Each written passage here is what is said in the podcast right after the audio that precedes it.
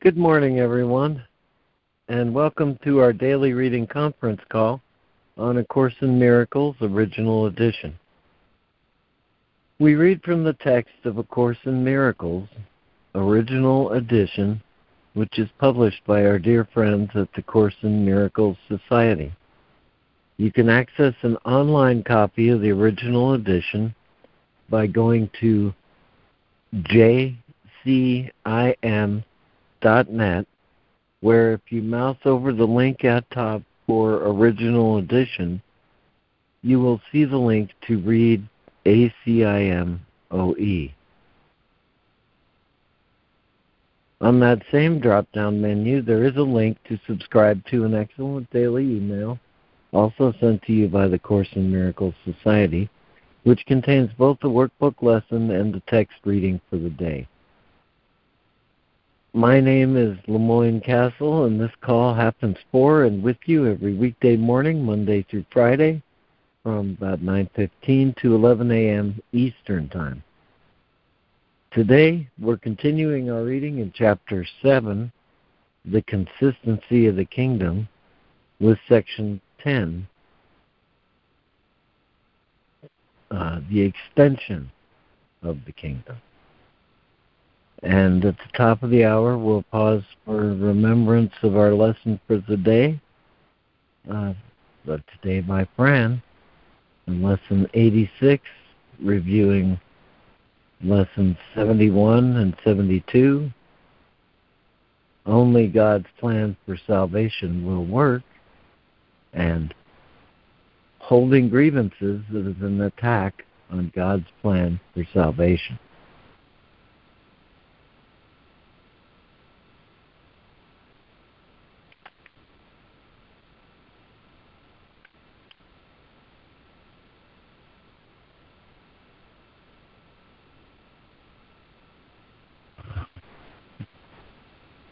Well, this is the point at which I would normally turn to Lori for an opening, but uh, I think today just uh,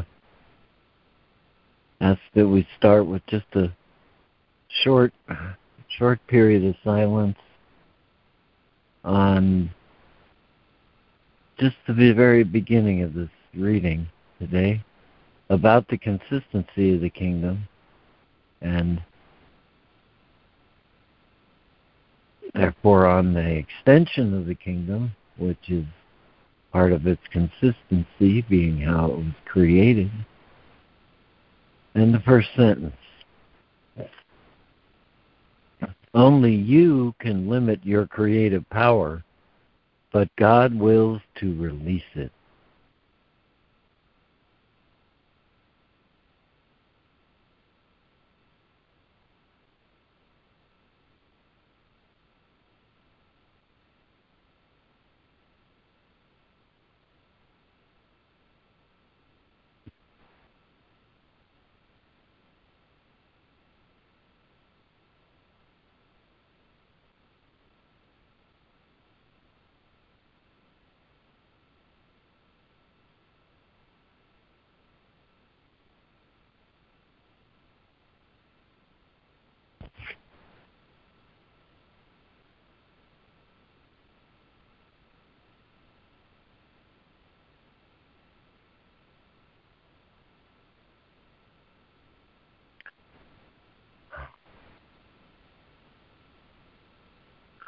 Only you can limit your creative power, but God wills to release it.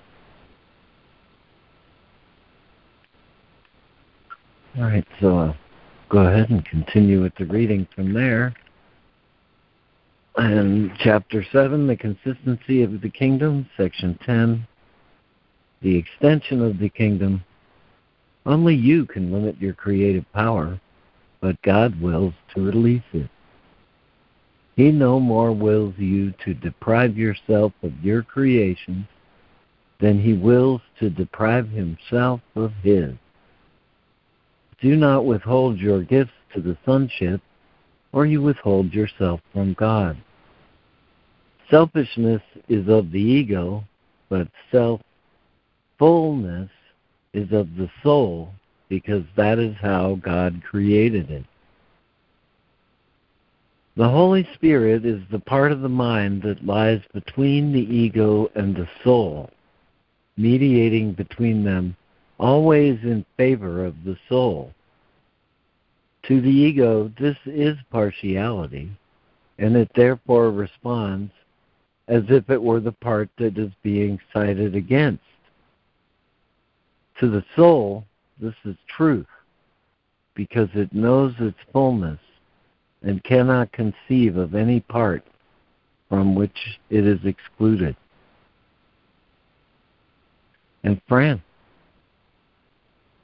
The extension of the kingdom. Only you can limit your creative power. God wills, wills to release it.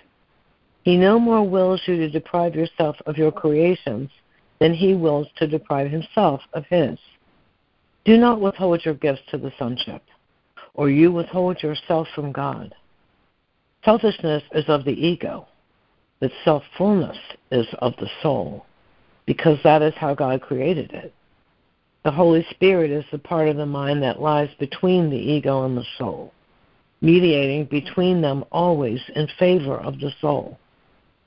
To the ego, this is partiality, and it therefore responds as if it were the part that is being sided against. To the soul, this is truth, because it knows its fullness and cannot conceive of any part from which it is excluded. 92. The soul knows that the consciousness of all its brothers is included in its own, as it is included in God. The power of the whole sonship and of its creator is therefore the soul's own fullness rendering its creations equally whole and equal in perfection. The ego cannot prevail against the totality which includes God, and any totality must include God. Everything he created is given all as his power, because it is part of him and shares his being with him. Creating is the opposite of loss, as blessing is the opposite of sacrifice. Being must be extended. That is how it retains the knowledge of itself.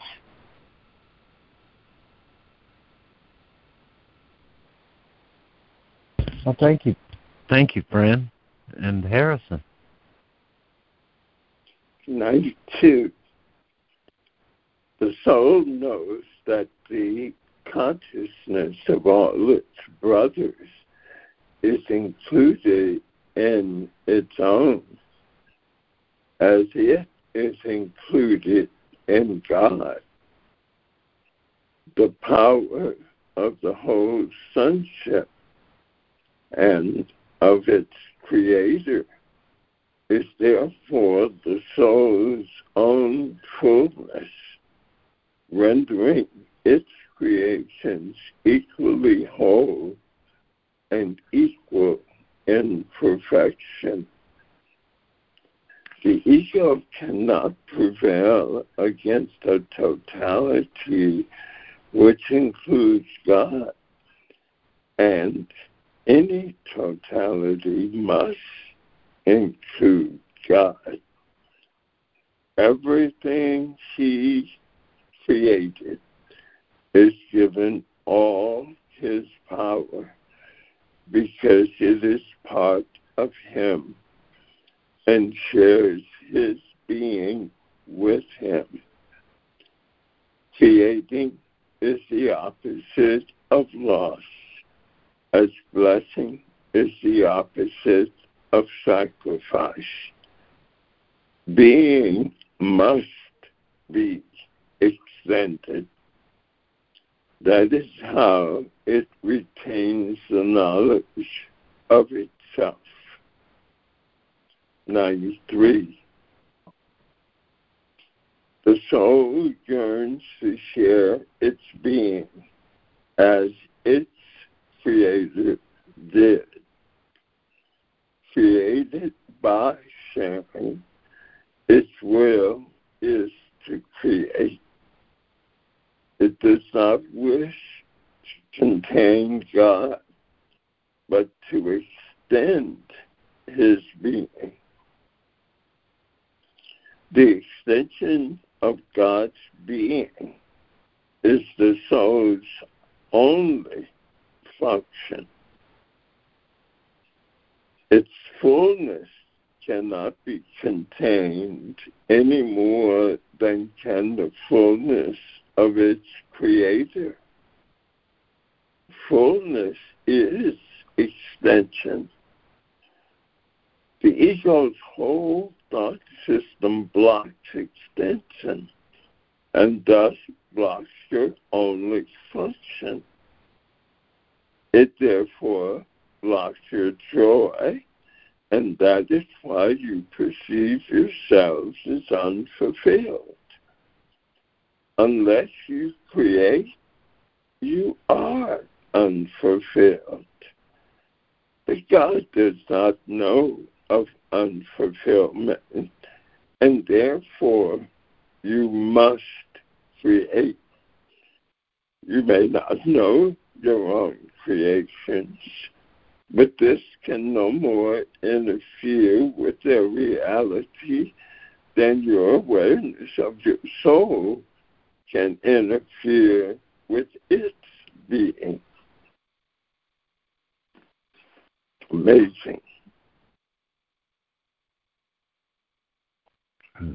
Thank you, Harrison. And Robin Marie.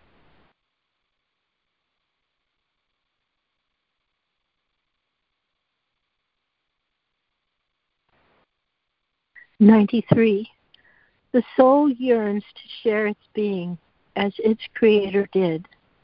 Created by sharing its will is to create. It does not wish to contain God, but to extend his being. The extension of God's being is the soul's only function. Its fullness cannot be contained any more than can the fullness of its creator. Fullness is extension. The ego's whole thought system blocks extension and thus blocks your only function. It therefore blocks your joy, and that is why you perceive yourselves as unfulfilled. Unless you create, you are unfulfilled. But God does not know of unfulfillment, and therefore you must create. You may not know your own creations, but this can no more interfere with their reality than your unawareness of your soul can interfere with its being. 94. The kingdom is forever extending because it is in the mind of God. You do not know your joy because you do not know your own self fullness. Exclude any part of the kingdom from yourself. You are not whole. A split mind cannot perceive its fullness and needs the miracle of its wholeness to dawn upon it and heal it. This reawakens the wholeness in it and restores it to the kingdom because of its acceptance of wholeness. The full appreciation of its self fullness makes selfishness impossible and extension inevitable. That is why there is perfect peace in the kingdom. Every soul is fulfilling its function, and only complete fulfillment is peace.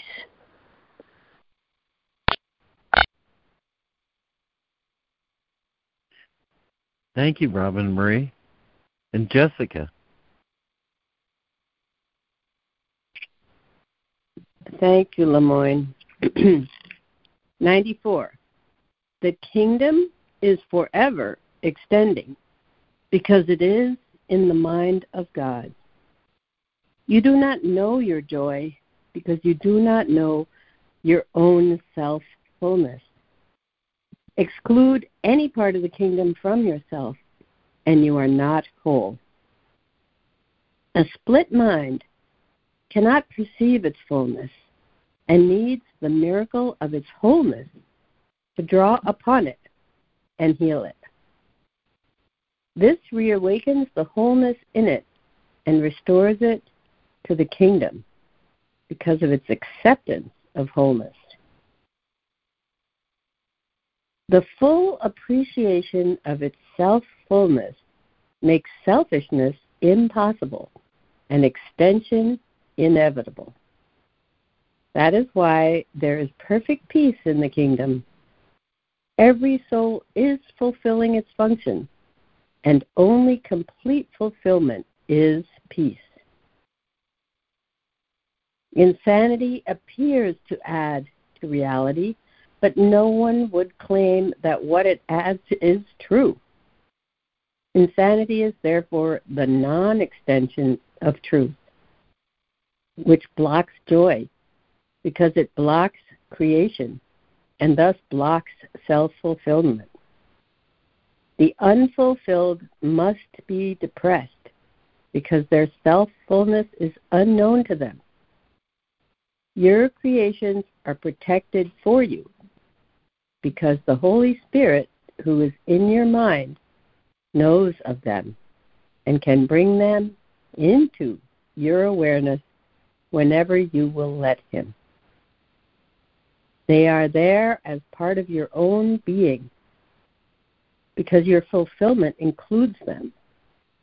The creations of every Son of God are yours since every creation belongs to everyone, being created for the sonship as a whole. Mm-hmm. Thank you, Jessica. And Karen. 95. Insanity appears to add to reality, but no one would claim that what it adds is true. Insanity is therefore the non extension of truth, which blocks joy because it blocks creation and thus blocks self fulfillment. The unfulfilled must be depressed because their self fulfillment, excuse me, self fullness, the unfulfilled must be depressed because their self fullness is unknown to them. Your creations are protected for you because the Holy Spirit, who is in your mind, knows of them and can bring them into your awareness whenever you will let Him. They are there as part of your own being because your fulfillment includes them. The creations of every Son of God are yours, since every creation belongs to everyone, being created for the sonship as a whole. 96. You have not failed to add to your to the inheritance of the Son of God, and thus have not failed to secure it for yourselves. If it was the will of God to give it to you, he gave it forever. If it was His will that you have it forever, He gave you the means for keeping it, and you have done so. Disobeying God's will is meaningful only to the insane. In truth, it is impossible. Your self fulfillment, your self fullness is as boundless as God's. Like His, it extends forever and in perfect peace. Its radiance is so intense that it creates imperfect joy, and only the whole can be born of its wholeness.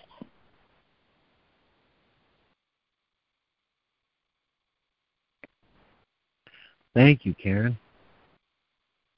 And is there a new reader for 96 and 97? This is Sandra. I can read. Great. Go ahead. You have not failed to add to the inheritance of the sons of God, and thus have not failed to secure it for yourselves. If it was the will of God to give it to you, He gave it forever. If it was His will that you have it forever, He gave you the means for keeping it and you have done so. Disobeying God's will is meaningful only to the insane. In truth, it is impossible. Your self fullness is as boundless as God's. Like His, it extends forever and in perfect peace. Its radiance is so intense that it creates in perfect joy, and only the whole can be born of its wholeness. 97. Be confident that you have never lost your identity and the extensions which maintain it in wholeness and peace. Miracles are an expression of this confidence. Hmm. They are reflections both of your own proper identification with your brothers and of your own awareness that your identification is maintained by extension. The miracle is a lesson in total perception. By including any part of totality in the lesson, you have included the whole. You have said that when you write of the kingdom and your creations which belong in it, you are describing what you do not know. That is true in a sense, but no more true than your failure to acknowledge the whole result of the ego's premises. The kingdom is the result of premises, just as this world is.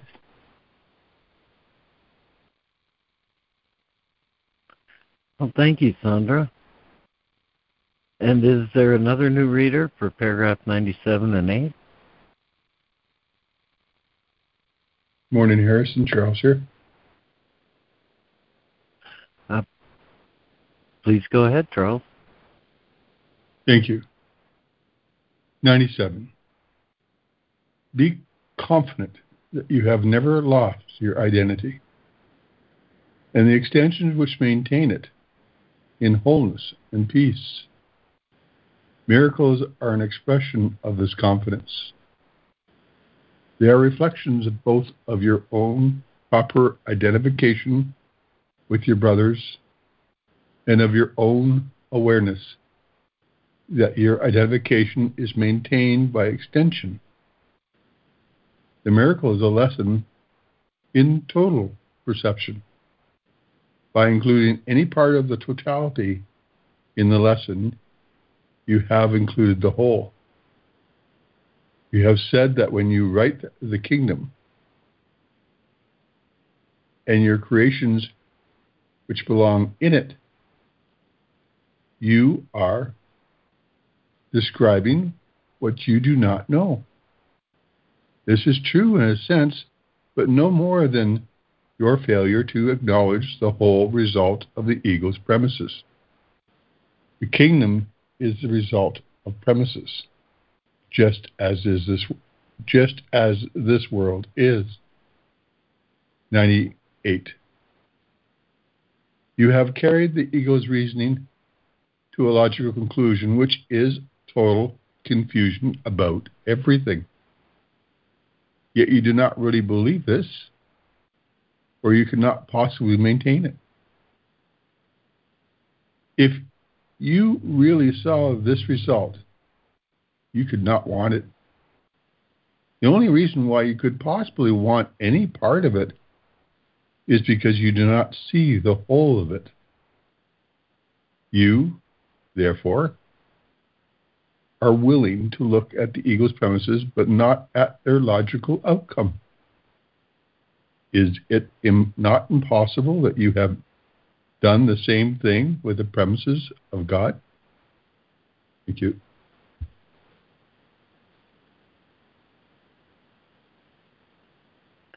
Thank you, Charles.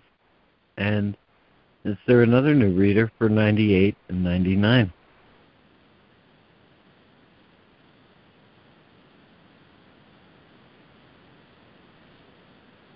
Another new reader for paragraphs 98 and 99.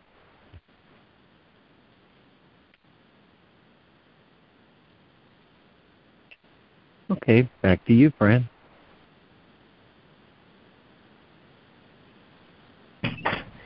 You have carried the ego's reasoning to its logical conclusion, which is total confusion about everything. Yet you do not really believe this, or you could not possibly maintain it. If you really saw this result, you could not have won it. The only reason why you could possibly want any part of it because you do not see the whole of it. You therefore are willing to look at the ego's premises but not at their logical outcome. Is it not possible that you have done the same thing with the promises of God? 99. Your creations are the logical outcome of His promises. His thinking has established them for you. They are therefore there, exactly where they belong. They belong in your mind as part of your identification with His, but your state of mind and your recognition of what is in your mind depends at any given moment on what you believe about your mind. Whatever these beliefs may be, they are the premises which will determine what you accept into your mind. It is surely clear that you can both accept into your mind what is not really there and deny what is. Neither of these possibilities requires further elaboration here but both are clearly indefensible, even if you elect to defend them.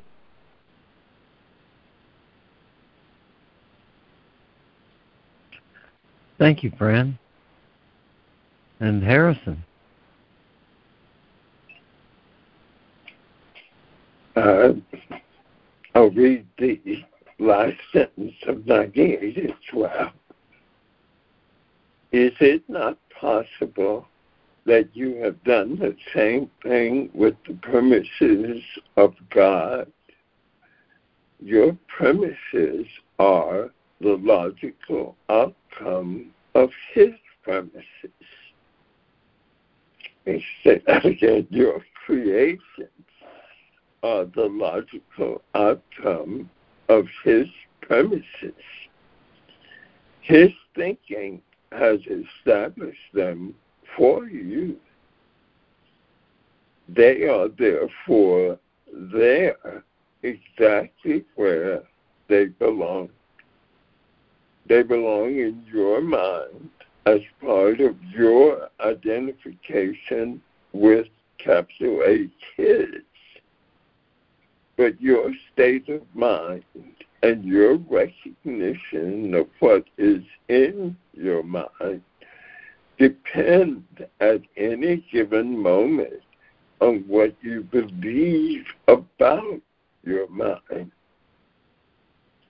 Whatever these beliefs may be, they are the premises which will determine what you accept into your mind. It is surely clear that you can both accept into your mind what is not really there and deny what is. Neither of these possibilities require further elaboration here, but both are clearly indefensible, even if you like to defend them. 100. Yet the function which God Himself gave your minds through His, you may deny, but you cannot prevent. It is the logical outcome of what you are. The ability to see a logical outcome depends on the willingness to see it. But its truth has nothing to do with your willingness at all. Truth is God's will. Share His will. And you share what He knows. Deny His will is yours and you are denying his kingdom and yours. The Holy Spirit will direct you only so as to avoid pain. The undoing of pain must obviously avoid pain. Surely no one would object to this goal if he recognized it. The problem is not whether the Holy Spirit, not whether what the Holy Spirit says is true, but whether you want to listen to what he says.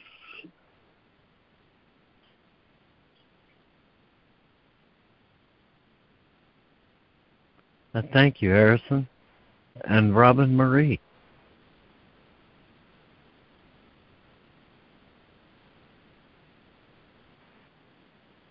One hundred. Yet the function which God Himself gave your minds through His, you may deny, but you cannot prevent. It is the logical outcome of what you are. The ability to see a logical outcome depends on the willingness to see it. But its truth has nothing to do with your willingness at all. Truth is God's will. Share His will, and you share what He knows. Deny His will as yours, and you are denying His kingdom and yours. The Holy Spirit will direct you only so as to avoid pain. The undoing of pain must obviously avoid pain. Surely no one would object to this goal if he recognized it. The problem is not whether what the Holy Spirit says is true, but whether you want to listen to what he says.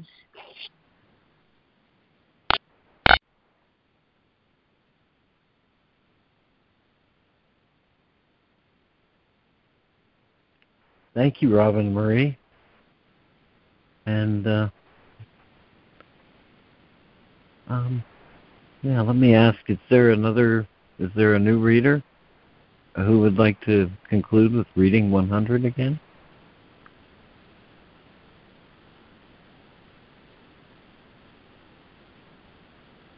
Any reader who would like to read 100? Charles here. Okay. 100. Charles. Thank you. Yet the function which God gave Himself gave your minds through His, you may deny, but you cannot prevent. It is the logical outcome of what you are. The ability to see a logical outcome depends on the willingness to see it. But it is but its truth has nothing to do with what your willingness with your willingness at all. The truth is God's will. Share his will, and you share what he knows. Deny his will as yours, and you are denying his kingdom and yours. The Holy Spirit will direct you only so as to avoid pain. The undoing of pain must obviously avoid pain. The undoing of pain must obviously avoid pain. Surely no one has surely no one would object to this goal if he recognized it. The problem is not whether the Holy Spirit says it's it is is true, but whether you want to listen to what he says. Thank you.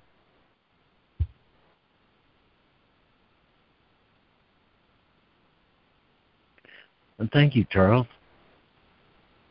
And so, for a brief recap here, in chapter 7, the consistency of the kingdom, Section 10, the extension of the kingdom. So, is another way of saying the consistency of the kingdom created by the extension of God's thought and will. So, in the first sentence here, only you can. you do this in the first person then. Only I can limit my creative power, but God wills me to release it. He no more wills to deprive anyone of their creation than he wills to deprive himself of his. Do not withhold your gifts to the sonship, or you withhold yourself from God. 92. The soul knows that the consciousness of all its brothers is included in its own as it is included in God's. The power of the whole sonship and of its creator is therefore the soul's own fullness, rendering its creations equally whole and equal in perfection. The ego cannot prevail against the totality which includes God, and any totality must include God. Everything He created is given all His power because it is part of Him and shares His being with Him. Creating is the opposite of loss, as blessing is the opposite of sacrifice being must be extended, that is how it retains the knowledge of itself.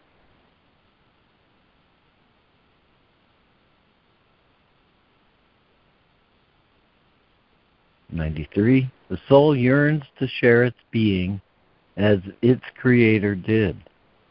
Created by sharing, its will is to create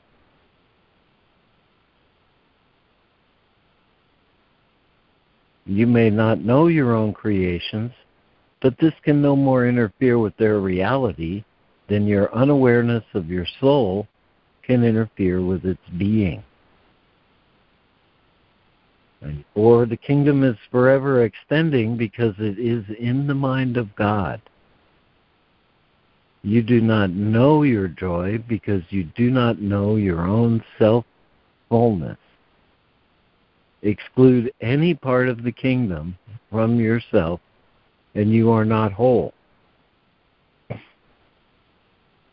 A split mind cannot perceive its fullness and needs the miracle of its wholeness to dawn upon it and heal it.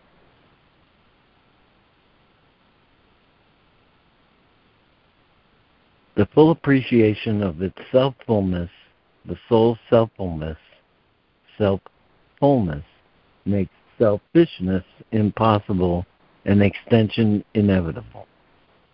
This is why there is perfect peace in the kingdom.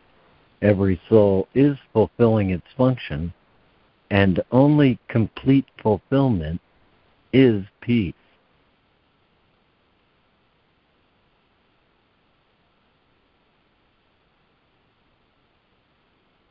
The creations of every son of God are yours since every creation belongs to everyone, being created for the sonship as a whole.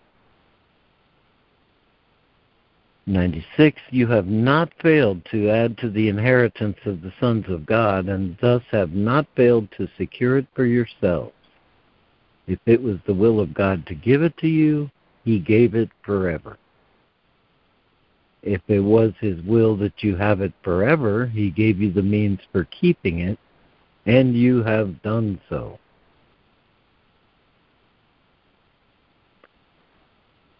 Its radiance is so intense that it creates in perfect joy, and only the whole can be born of its wholeness. 97. Be confident you have never lost your identity, and the extensions which maintain it in wholeness and in peace. Miracles are an expression of this confidence.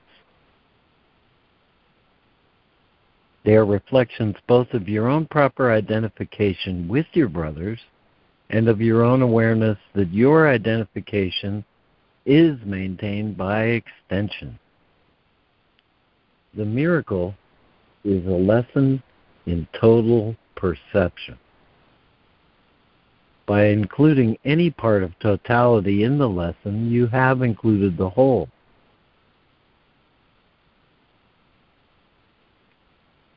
The kingdom is the result of premises just as this world is.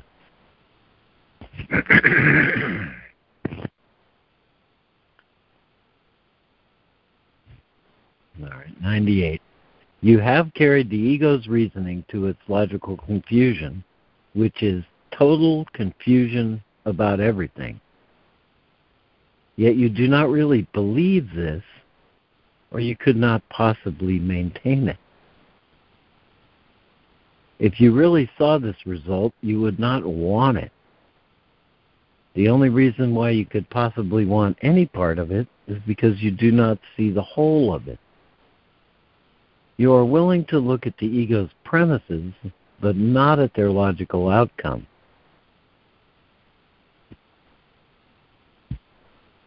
Is it not possible that you have done the same thing with the premises of God? Your creations are the logical outcome of His premises. His thinking has established them for you. They are therefore there exactly where they belong. They belong in your mind as part of your identification with His, but your state of mind and your recognition of what is in your mind depend at any given moment on what you believe about your mind. Whatever these beliefs may be, they are the premises which will determine what you accept into your mind it is surely clear that you can both accept into your mind what is not really there and deny what is really there. Neither of these possibilities require further elaboration, but both are clearly indefensible, even if you elect to defend them.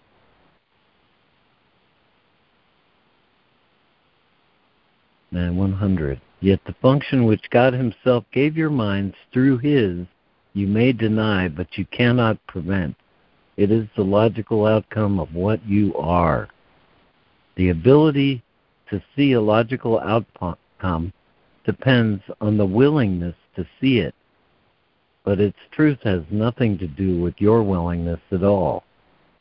Truth is God's will.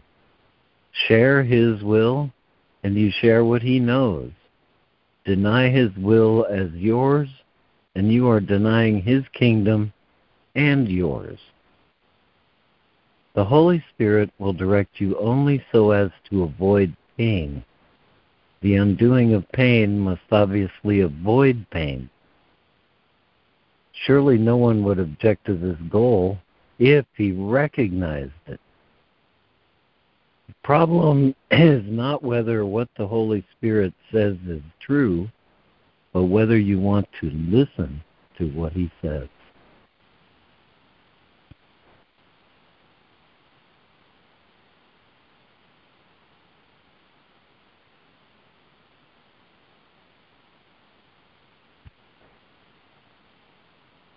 Thank you, LeMoyne. Thanks for that. Thank you for it. Thank you, dear one. Thank you. Thank you, LeMoyne. Thank you, LeMoyne. Thanks, LeMoyne. That was really comprehensive and wonderful.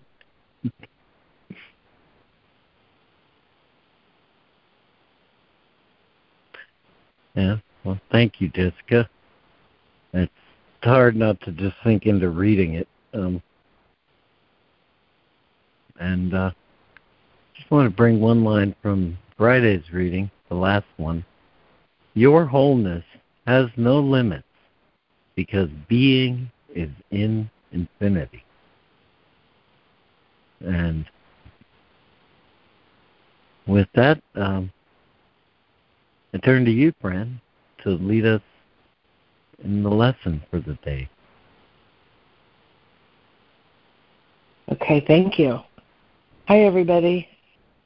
We are in the first part of the workbook, and we're on the second review.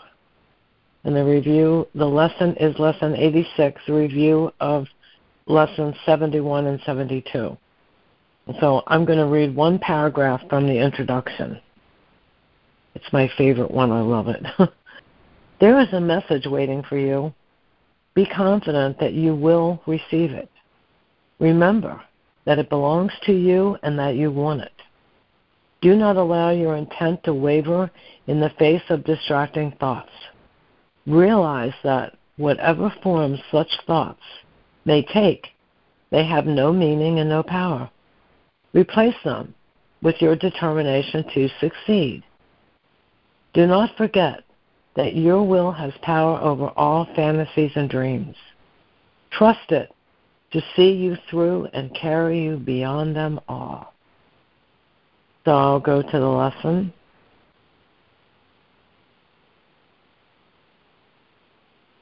Lesson 86. Uh, the recap of Lesson 71. Only God's plan for salvation will work. It is senseless for me to search wildly about for salvation. I've seen it in many people and in many things. When I reached for it, it was not there. I was mistaken about where it is. I was mistaken about what it is. There are some suggested for these are some suggested forms for applying this idea specifically. God's plan for salvation will save me from my perception of this. This is no exception in God's plan for my salvation. Let me perceive this only in the light of God's plan for salvation. And now we have the review of Lesson 72. Holding grievances is an attack on God's plan for salvation.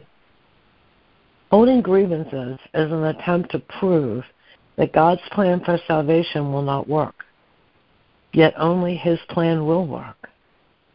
Specific applications of this idea might be in these forms.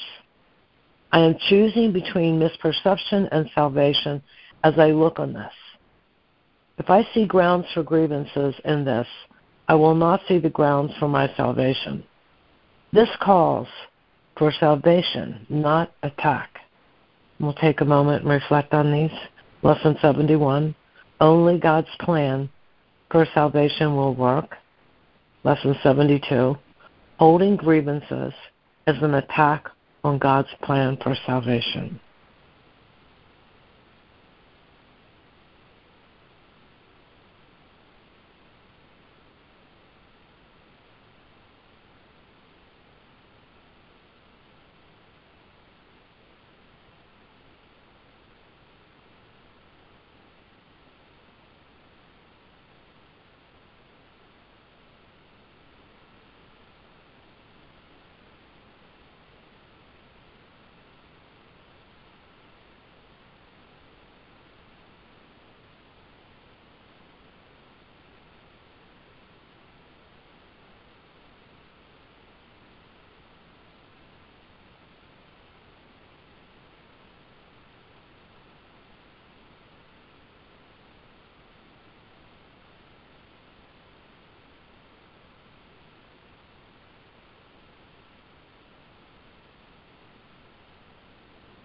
Only God's plan for salvation will work. Holding grievances is an attack on God's plan for salvation. Amen.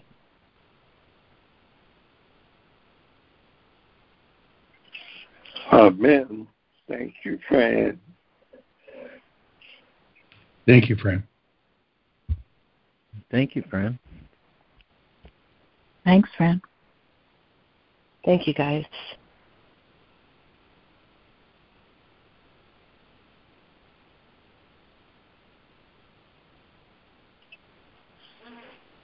Good morning, it's Harrison. How simple is salvation?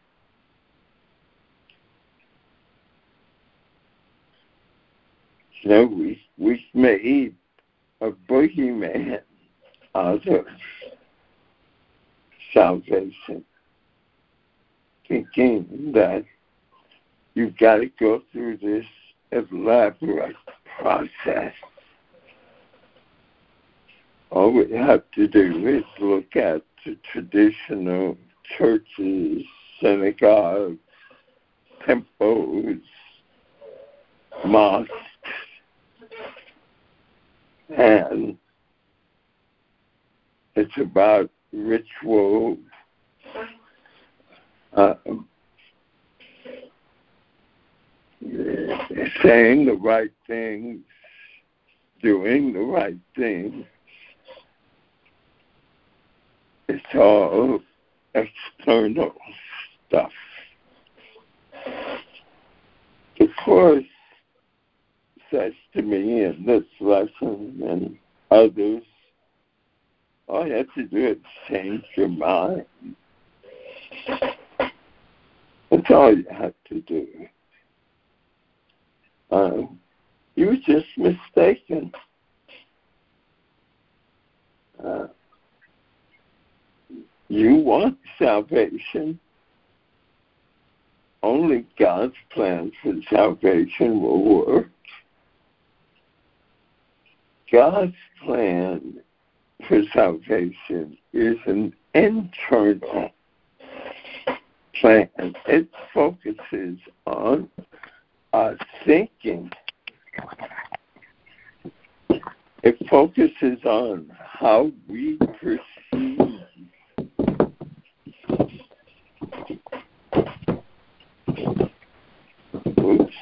somebody's unmuted and making a little noise.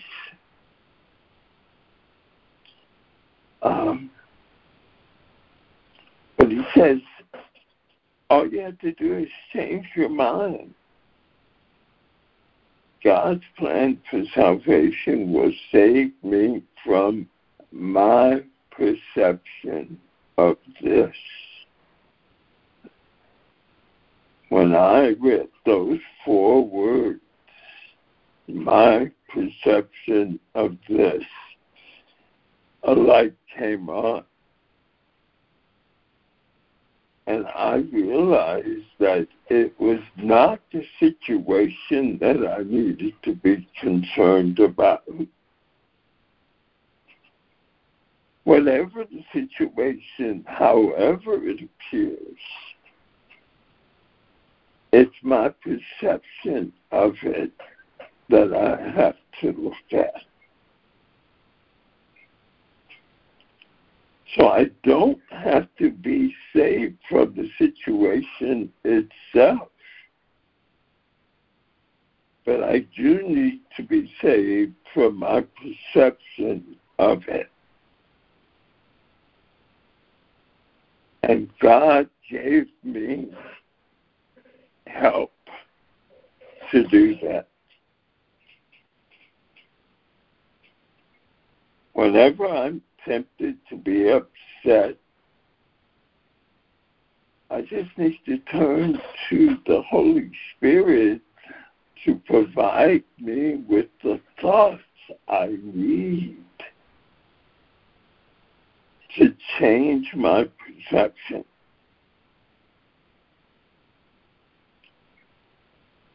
I need to realize that this is just my perception of the problem.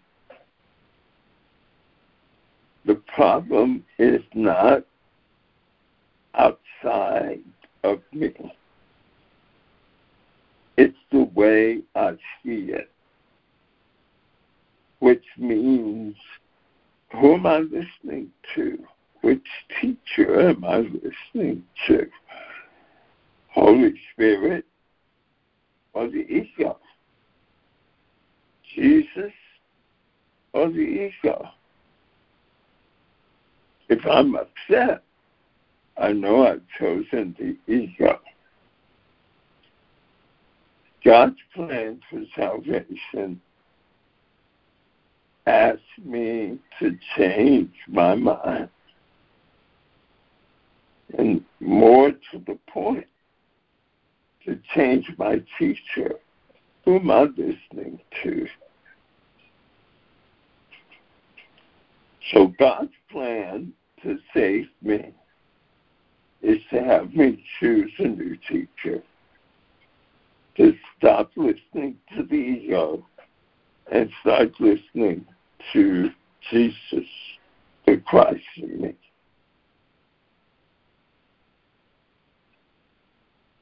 And holding grievances is an attack on God's plan in salvation.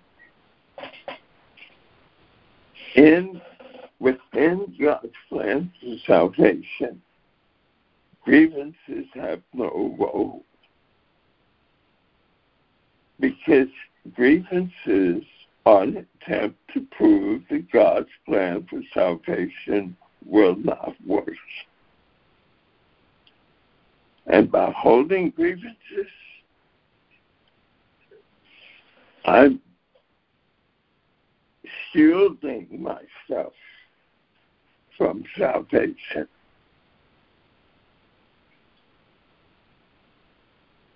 Lots to say about these two lessons, but I'll stop there. I'm complete. Thank you, Thank Harrison. Thank you, Harrison. Thank you so Thank much. you, Harrison. Thank you. Your, Harrison.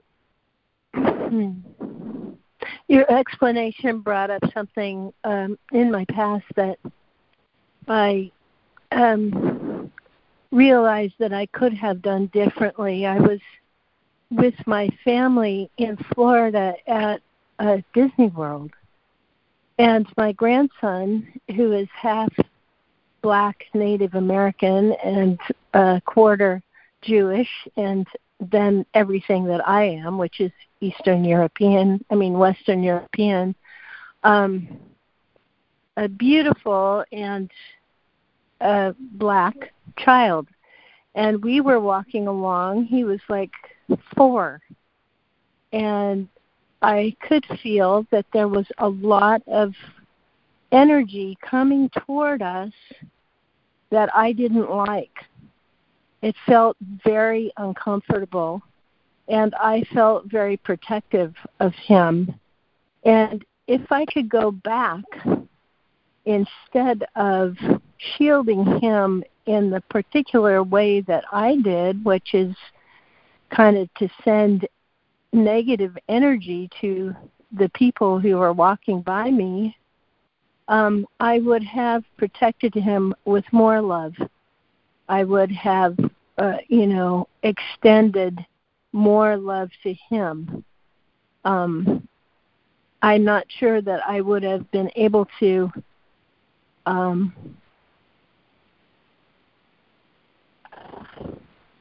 send that love to those people, but I wouldn't have sent, neg- sent negativity to them. I would have just been neutral. But I certainly would have protected my grandson in a different way. Thank you. Such a beautiful soul. Thank you. Thanks, Ron. Thank you. This is Ida. Good morning. Um, I'm going to start with something I shared in the other group and then go on. Um, like, only God's plan for salvation will work. You know, why do I try everything and everyone else? Because I have the time to waste. I'll tell you that. As an ego, ego, somebody said ego is E, edging, G, God, oh, out, edging God out. But but the thing about all that is that's not real. Time and space are as much of an illusion as the ego. And in reality, the Course tells us that when we had that tiny mad idea of separation, and that first tiny tick of what became known as time, uh, in that moment, God created the Holy Spirit, and in that moment, we were back. So it really was as if, you know, we never left, like it says in the Course. We really never left. That's the ultimate reality that we all have to face sometime, and it's, of course, wonderful to face it, really. um, when we face it for just a moment, then that's what we call a holy instant, right? So, um, but so in time we have a job, a task, and that's to forgive everybody and ultimately love everybody until we realize that we are one. And we go back and realize that we never did leave heaven.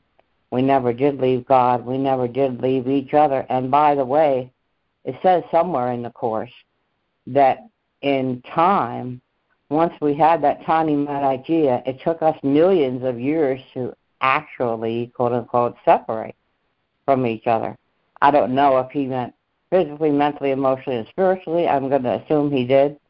But but yeah, that it took a long time to separate. it seems to be taking a long time to come together. But remember, when you feel discouraged, that you can reach for the reality because it's always with you that we are in heaven with each other as one with God here and now. The only time and space there really is. Thank you. I'm complete. Thank you, Ida. Thank you, dear one. Amen. Great. Amen. Thank you, Ida. Thank you, Ida. And thanks, Ida. Thank you, Ida. Mm. Good morning, all. Charles here.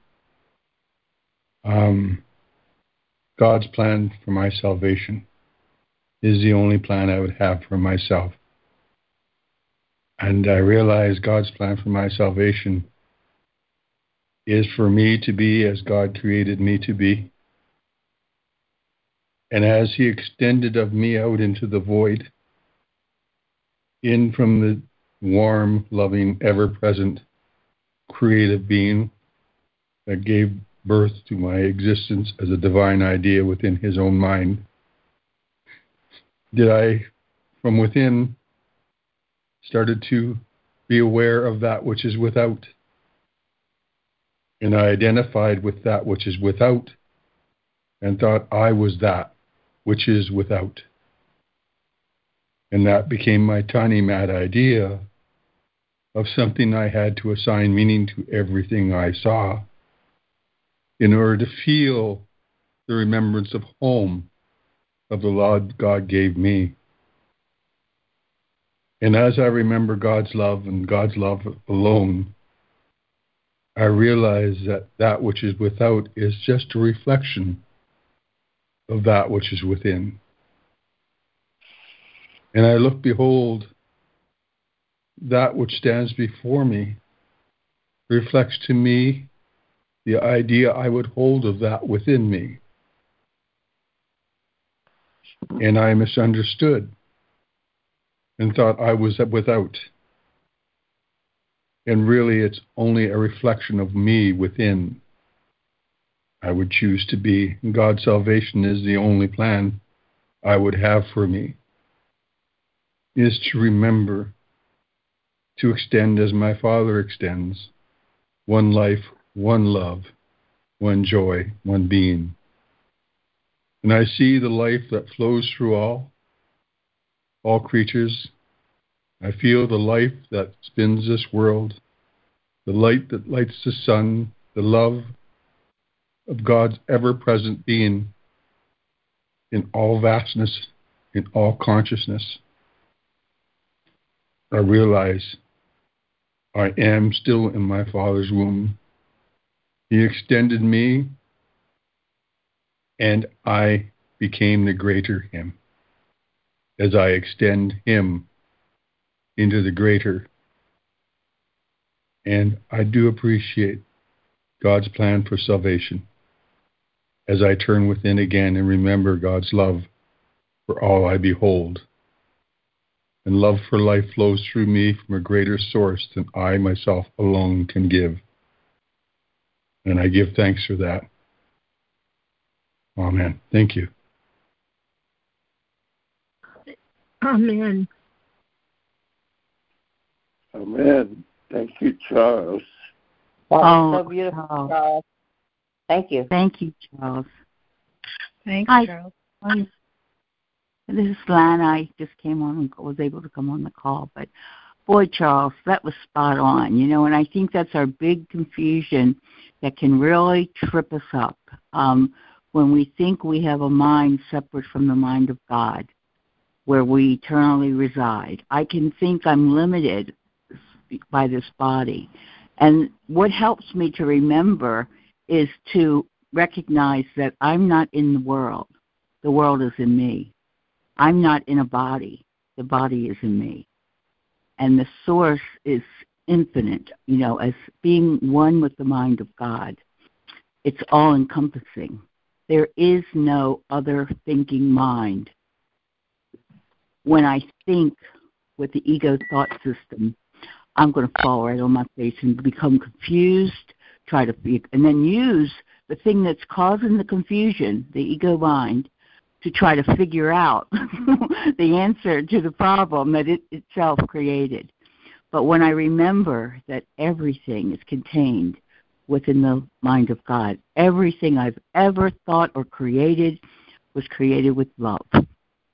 And then when I'm aligned with the ego thought system, I give love meaning that's different than itself because the ego thought system is so alien to truth that it will deny and attack anything that has love and everything is love i may not i may have judged it differently from the ego's point of view and i may have believed in my judgment but it's just a camouflage that covers it the love is still there that's safe i'm safe you know and the remedy for it all is love.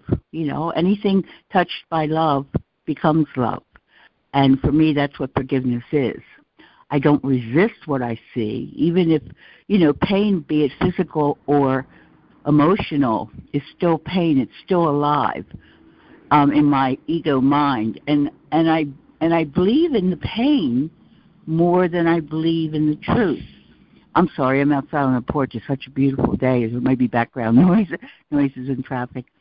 And remembering forgiveness just clears up all that confusion and reminds me that I'm not what I see.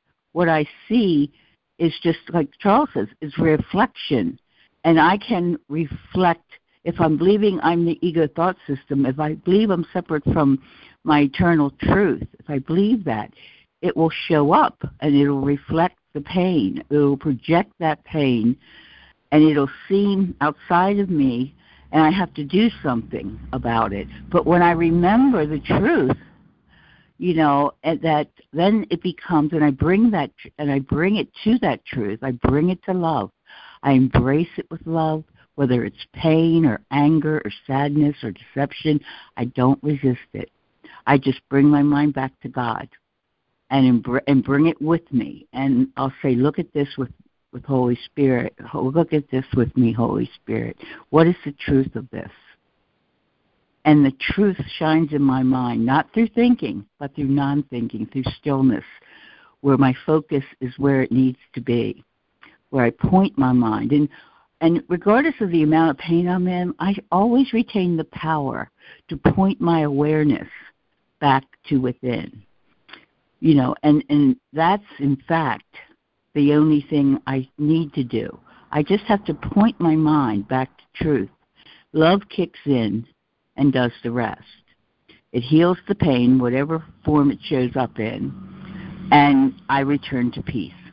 You know it's it's that one solution to every conceivable perceived problem for me is returning my mind to truth returning my mind to god bringing all my focus and attention to God instead of my focus and attention being on the problem, on the whatever problem I seem to be perceiving. When I feed the problem with my focus and attention, when I resist the problem, it it's like for me my experience of it is like that energy because I believe everything is loving energy, but that distorted energy stays fixed in my awareness when I bring my focus and attention back to God, I'm not feeding that, and there's no resistance. So that um, delusion is free to pass through me. you know, and and we call, you know, this, you know, humans we sometimes call happy moments as fleeting, and that's because we don't have any resistance to them. Those happy experiences just flow through us with no obstruction. But when an unhappy or uh, something judged as unhappy or painful comes in, it's like it draws me in, and sometimes it can seem like it's cemented to my mind. And forgiveness seems to just dissolve the solidity of it, and it melts away and just slides off the mind and disappears. So uh, I really appreciated your your share, Charles. Thank you very much. I'm complete.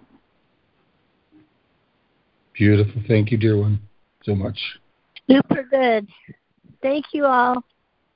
Ciao. Thank you, Anna. Good day, Robin Murray. Good morning. This is Sandra. And um, only I can limit my creative power. And creating is the opposite of loss because if things don't work out, there's uh, a thousand other ways they can work out. And so, how I limit my creative power is with one grievance. There's something wrong here. this shouldn't look like this.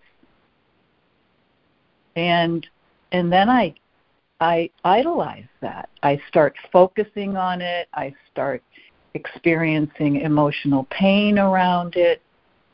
When I can simply let it go and try a thousand different other creative ways to um, to work to work this out, which is called creation. Those thousands and thousands, there's mil- it's infinite. There's infinite ways to create and to create joy. Extending God's being is love of self and others. Extension includes all creation.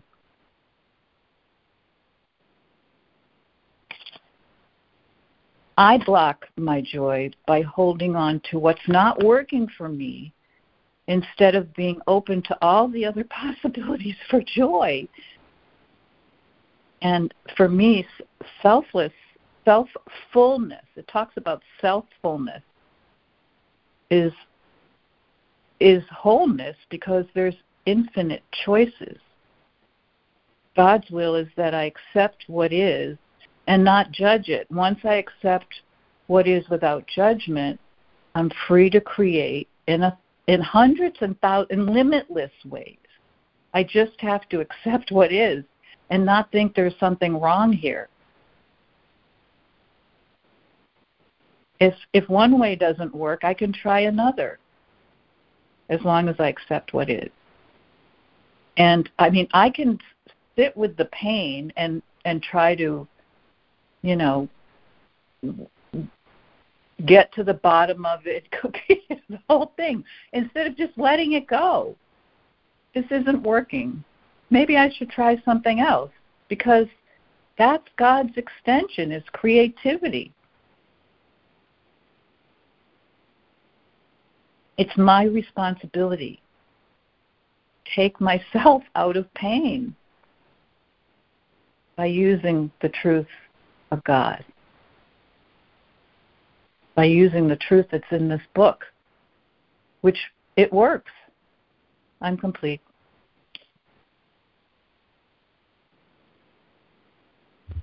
Thank you so much. Thank you. So much appreciated. Thank you, Sandra. That was beautiful.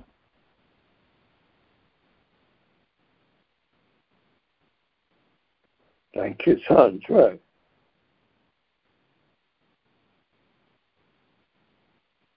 Yeah, thank you, Sandra.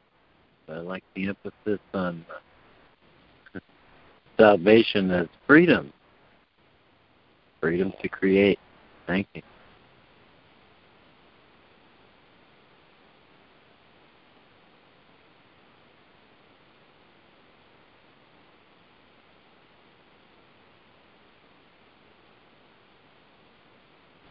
Well, let me just jump in quickly and I'll shut up. um, you know, that's so true what you say, Sandra, you know, because if I'm aligned with the ego thought system, the ego's only point of reference is the past. That's the only place it has for information. And of course, there is no past. And the option is, and, and so what can happen if we, we look, when the ego thought system looks to the past and we're aligned with it and doesn't find an answer, depression can set in. It's it's like a hopelessness. You think an answer doesn't exist.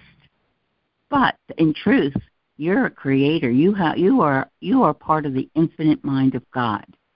And that's um, why I always write about solutions showing up in unimagined ways because they're not coming from the past. You know, that's the seek and do not find arena.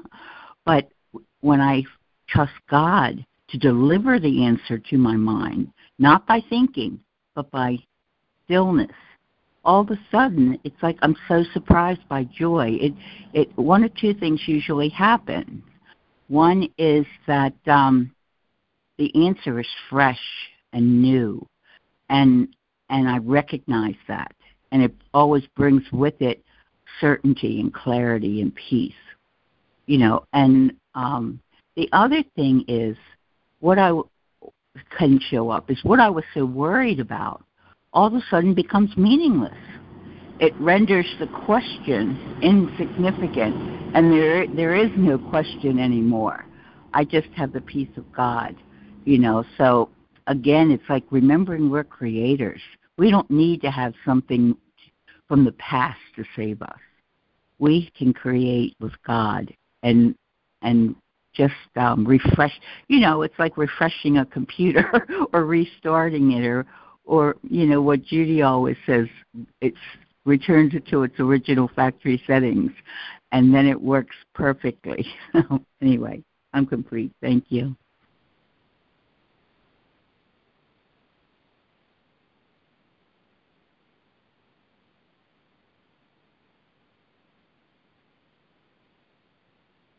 Well, thank you, Lana. Thank you, Lana, for your share. Beautiful. Oh, Thanks, thank Lana. you guys. Yeah, where I feel the most pain is when I get stuck thinking that it's supposed to look a certain way. I'm complete. Amen. Thank you. Thank you, dear ones. Yeah, What very love is- true.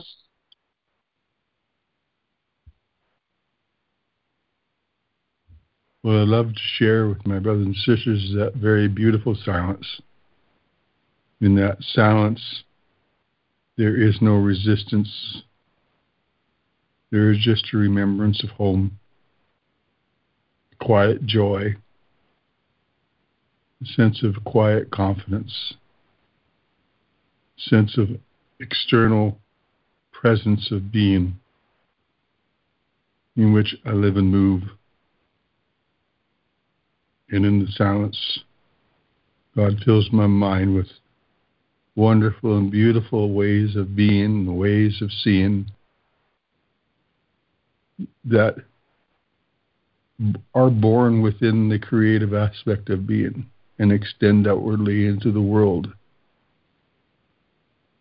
In for effortlessness of movement and joy of being through all these ideas birthed in me by the love of God come forth and bring together cooperative components that they may become fullness of the expression of God's love for all. But it all started within the silence that I shared with my brothers and sisters, in whom God's love fills my mind and my soul with great joy to share with each and every one the beauty He would have us behold. Amen. Thank you.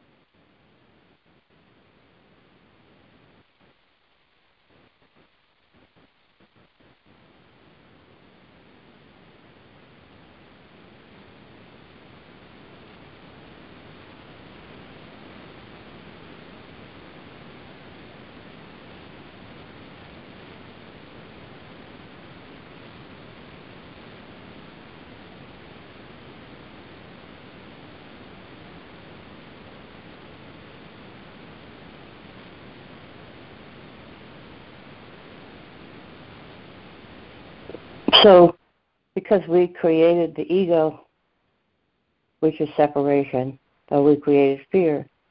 And, uh, well, in the Course terms, we didn't create any of that, we made it. But, um, so we created perception. We made perception. So we could see all many different colors when there's really maybe only the white light of God or whatever. We hear many different things. We uh, do things. We have to get things done when there really wasn't anything to do in heaven, nothing to get done, and all our needs were met. We had no needs. So it's very interesting when we start to think about the difference between the word, the life of the world and ego perception versus the life of heaven and true vision. Would we had more glimpses of true vision? I certainly want some. it's been a while, but uh, thank you. I'm complete. Beautiful. Beautiful. Thank you so much, Ida. Hmm. It's interesting, Ida, because I think there has been a predominant need, um, and I'm not sure if it's a need to survive at any cost. And actually, that's not our job either. I, I don't think it's my job to survive. I think it's my job to surrender. God's plan of unconditional love and acceptance of what is. I'm complete. Amen. Amen to that. Mm.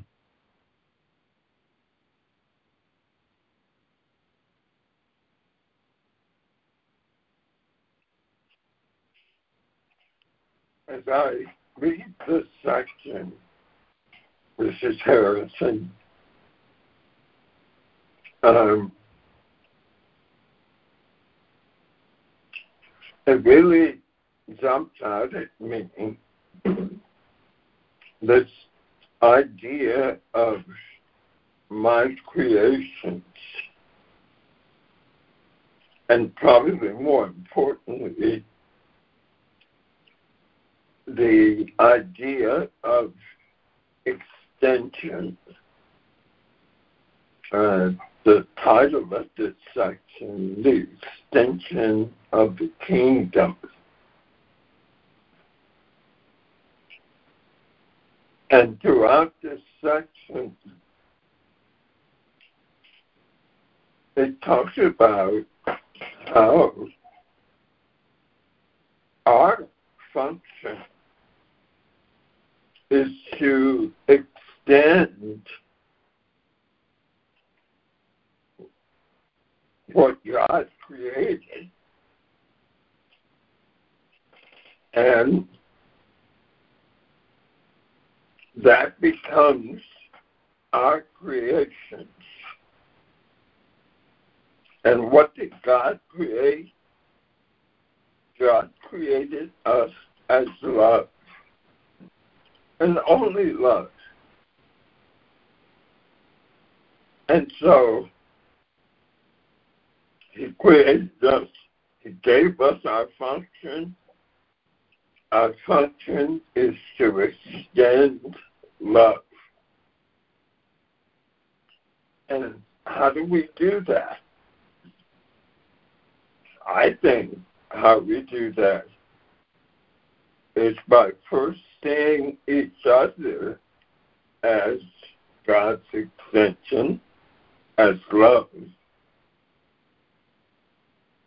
and then extending love wherever. And that's that's how we create. But just simply loving. That means no holding judgments, no attack, it's just extending love as God created it. The first line in the section, only you can limit your creative power. But God wills to release it. That's what I've been doing.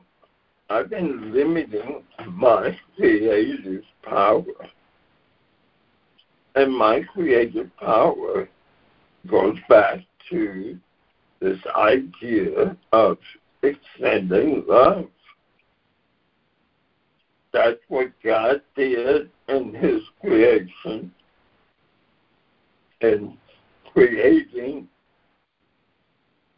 I say us, quote unquote, but He created His one Son by extending Himself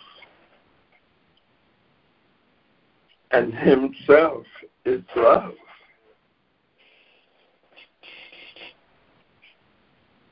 And that's all we need to do. Uh, was it Renee that was telling the story of walking with her grandson? Perfect opportunity uh, and to just extend love. Just extend love. And I think we'll be amazed at what the reactions will be.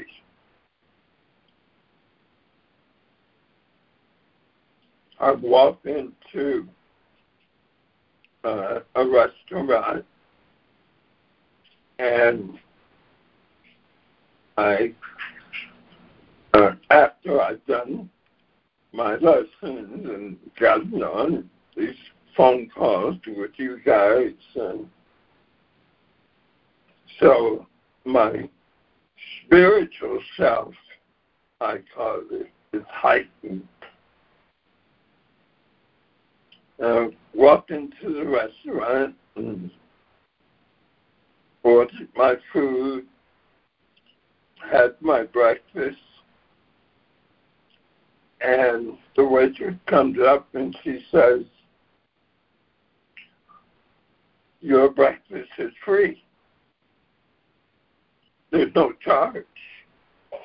I said, What? she says, There's no charge. She says, I I will take care of your breakfast.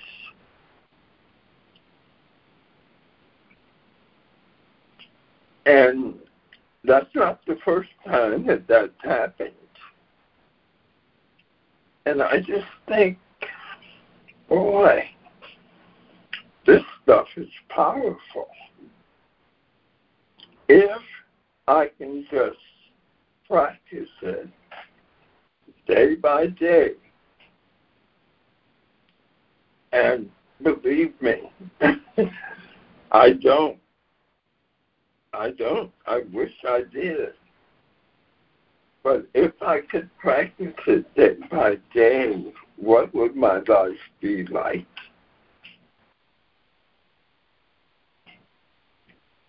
Instead of limiting love, instead of limiting my creative power, just let it flow in whatever situation I may be. I think the results will be astounding. I'm complete.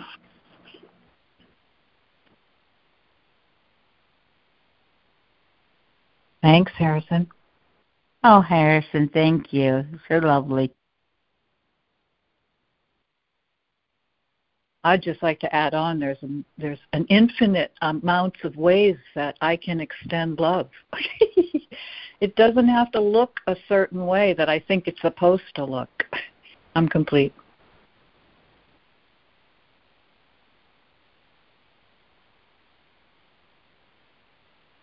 Thank you, I Sandra. agree. Thank you, Sandra. I agree. Thank you, Sandra.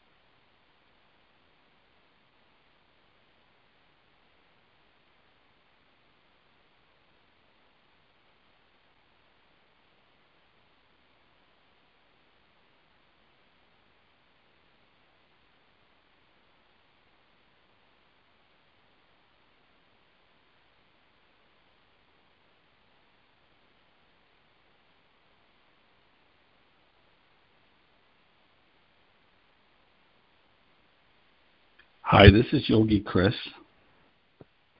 I'm here peacefully listening. Just wanted to say hi. Hello. Hello. Hello, Yogi Chris.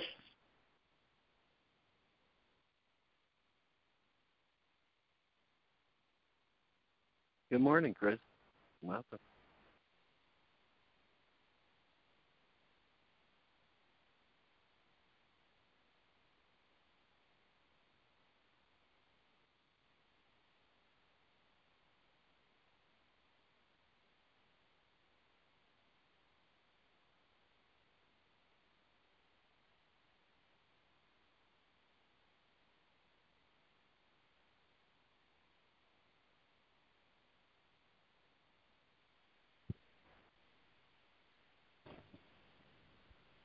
Like to share about the lesson, lesson 86. Um, I appreciate that um, when I witness any uh, fearful ways of looking with accompanying feelings, that forgiveness, which is my function, can um, maintain my maintain me in peace. Um, that God's plan has worked for me now for several years, and I'm going to stick to it because it works. I love working it. Um,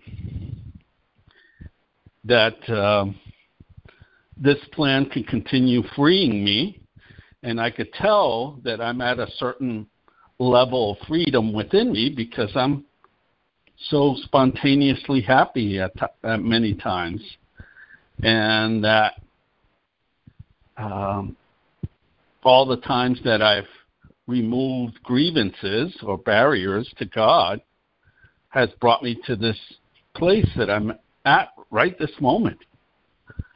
That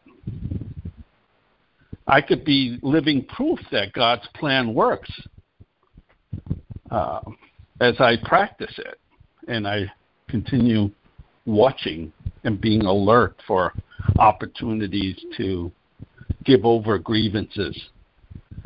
Um, God plan works for me, and I have proof over a period of time that my trust in that strength has been validated. Uh, that hope continues within me because of the tool of salvation.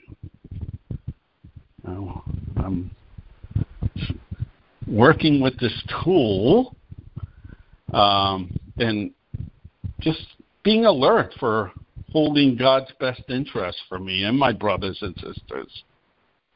Um, and following that plan.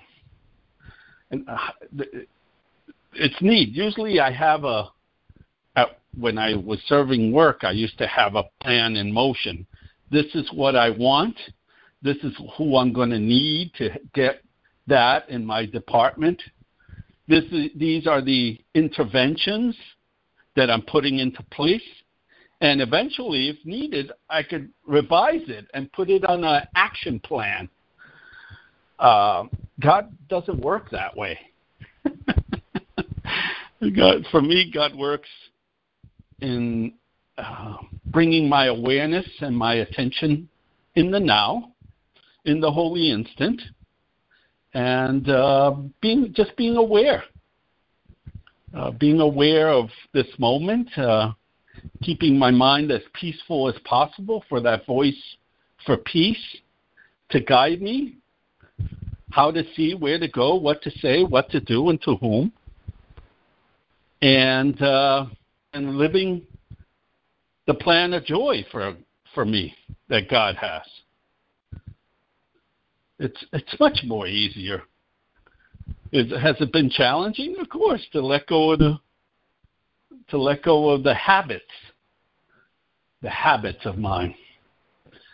Um, but I'm reaping the rewards in so many ways, and other acquaintances, friends, uh, are reaping it with me. It's uh, it's nice. I was at Boston over the weekend at a very nice hotel, enjoying the service, breakfast every morning, and I ended up going to a play with a buddy of mine, very good play, and uh, having uh, lunch and dinner together with him.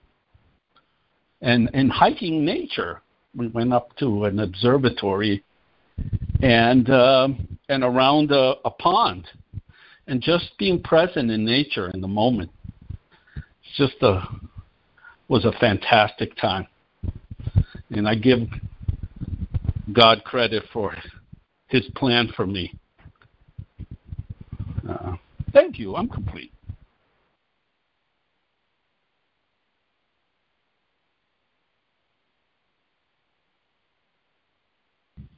Thank you, Chris. That was beautiful.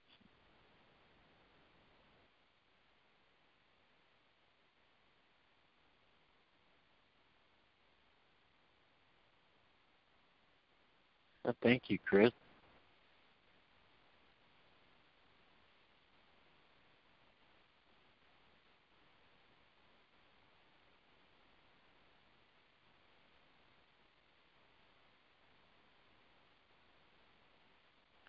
This is LeMoyne. Um, I can see my uh, trouble looking for the wrong thing to try and find something to end this. And the instruction is to extend it. Pardon me for a little sideways view there, maybe rear view mirror view. Um, think to close the recorded portion of this call, I want to turn to the introduction to this chapter. And paragraphs two and three if you created God and He created you, the kingdom could not increase through its own creative thought. Creation would therefore be limited and you would not be co creators with God.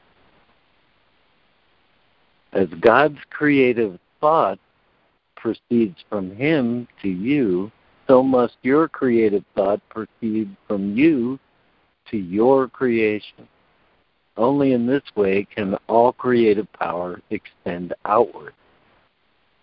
God's accomplishments are not yours, but yours are like His. He created the sonship, and you increase it. You have the power to add to the kingdom, but not to add to the creator of the kingdom.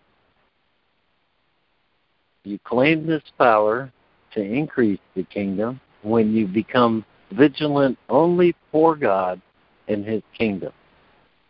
By accepting this power as yours, you have learned to be what you are. Your creations belong in you as you belong in God. You are part of God as your sons are part of His Son. To create is to love. Love extends outward simply because it cannot be contained.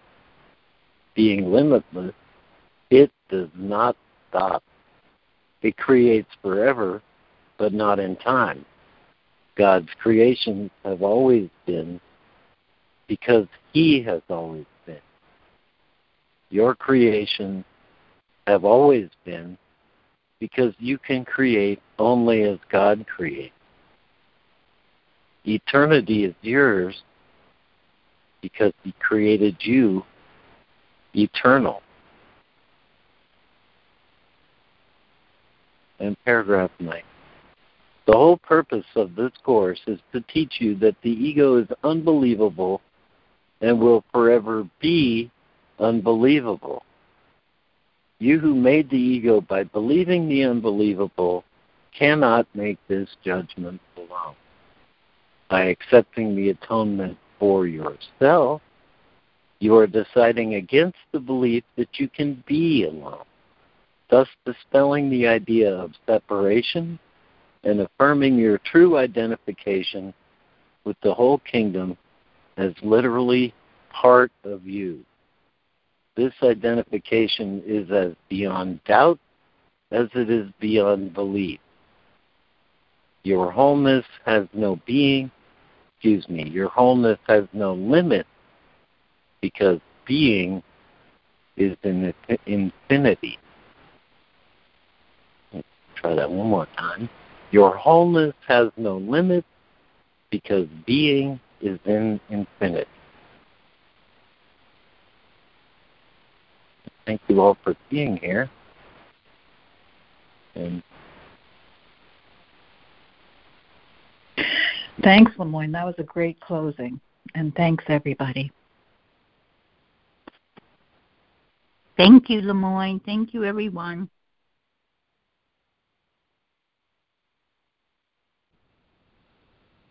Pat's here, and I'm